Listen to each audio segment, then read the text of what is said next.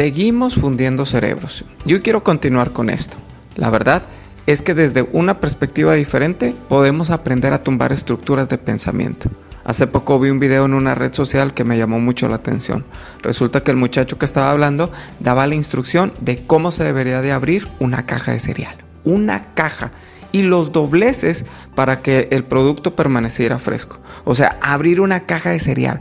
Claro que cualquiera puede abrir una caja de cereal, pero la verdad es que al pasar el tiempo me he dado cuenta que no tiene nada de malo la forma en que lo hizo, solo que yo tenía una estructura en cuanto a la manera de cómo debería de ser. Esto es algo muy trivial, la verdad. Pero ¿qué con los pensamientos, las actitudes, los vicios ocultos? Un montón de cosas que hacemos de manera equivocada solo por no saber cómo debería de ser.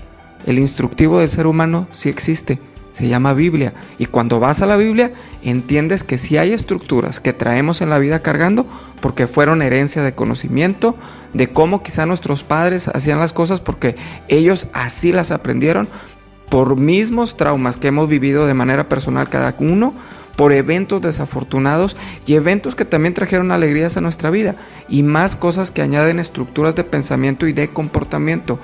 ¿Cómo se tumban esas estructuras por lo que es correcto? Dice la Biblia en Juan capítulo 8 versos 31 y 32, dijo entonces Jesús a los judíos que habían creído en él, si vosotros permaneciereis en mi palabra, seréis verdaderamente mis discípulos y conoceréis la verdad y la verdad os hará libres.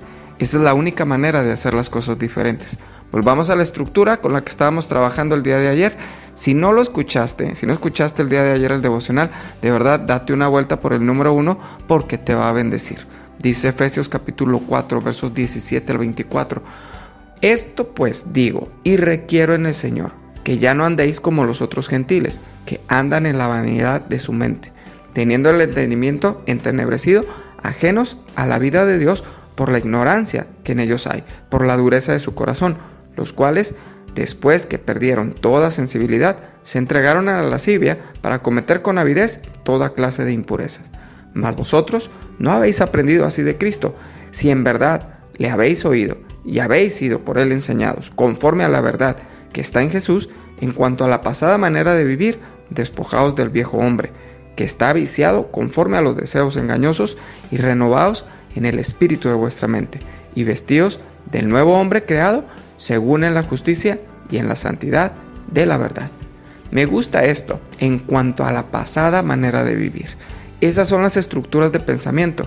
Dice la Biblia que te despojes, que tú te despojes. No dice que le pidas a Dios que Él te despoje. Claro que lo puede hacer, claro que Él puede hacer ese milagro en tu vida, pero definitivamente debemos de poner atención en esto porque dice que tú te despojes. ¿Por qué? Porque es algo que te toca a ti, que cada uno sabe lo que ha vivido y dónde está el patrón de pensamiento que no necesariamente es correcto. Que quizá funciona, pero no es lo correcto. A veces tenemos ese tipo de situaciones que nos funcionan en la vida, pero no necesariamente son correctas. Por ejemplo, cuando quieres arreglar una infracción de tránsito en el mismo lugar que te la pusieron, cuando sabes perfectamente que tienes que pagarla en una caja de tesorería de control vehicular. ¿Sabes a lo que me refiero? Quizá hacerlo ahí con el agente de tránsito te puede evitar filas, tiempo y hasta viene con un descuento incluido, pero no es lo correcto.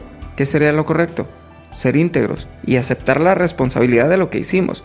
Quizá el viejo hombre me dice que no está mal, pero el nuevo hombre que va a la Biblia entiende que eso no es lo correcto delante de Dios y no nos podemos prestar a ese tipo de situaciones.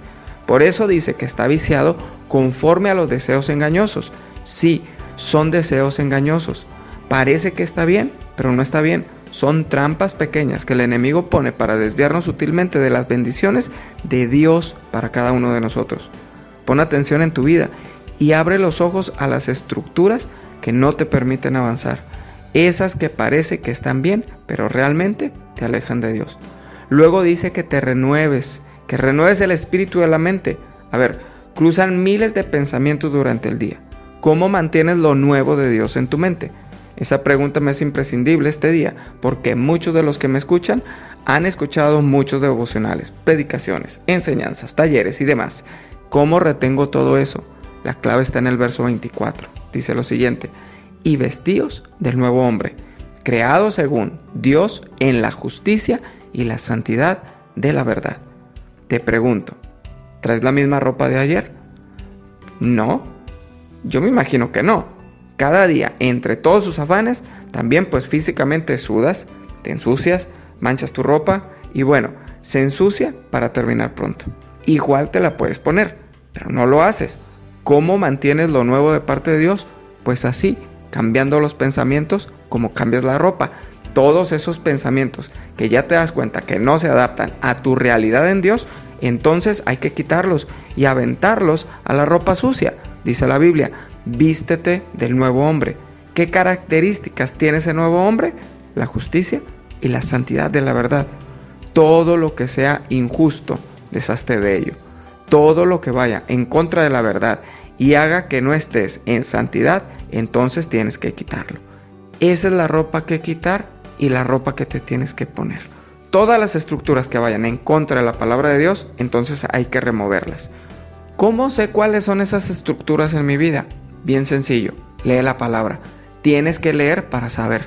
Hay un principio en la ley que dice, el no conocimiento de la ley no te exime de su cumplimiento.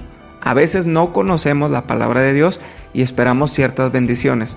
No van a venir porque no hacemos las cosas de la manera correcta. Y el hecho de no conocer la palabra no nos exime de cumplirla. Por eso debemos de conocerla.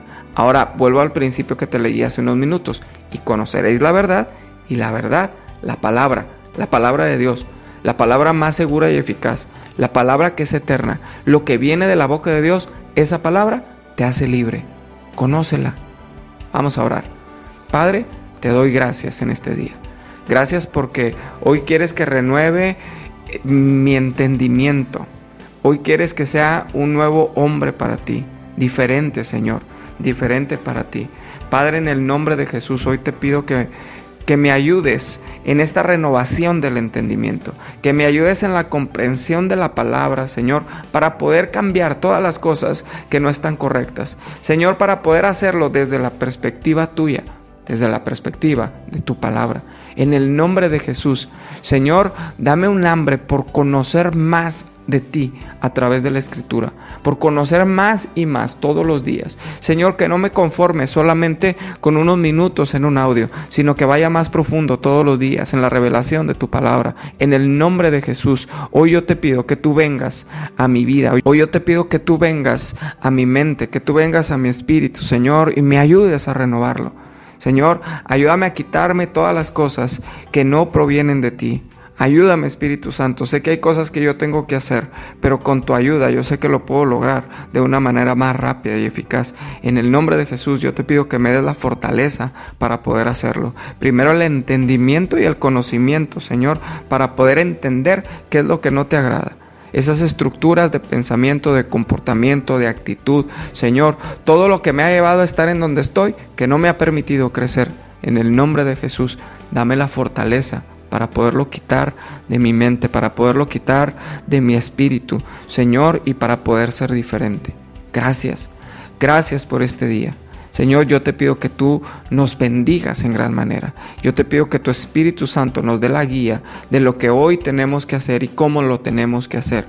Señor, gracias porque tú nos vas a bendecir en este día. Nos vas a prosperar y nos vas a aumentar en todas las cosas que estamos haciendo. En el nombre de Jesús. Muchas gracias Espíritu Santo. Amén y amén. Gracias por escuchar este devocional. Te bendigo grandemente. Gracias a todos los que están compartiendo a través de la página de Facebook TDF Monterrey. Gracias por los comentarios, gracias por los likes. Te bendigo. Te mando un fuerte abrazo. Que tengas un fin de semana espectacular. Yo soy el pastor Carlos López.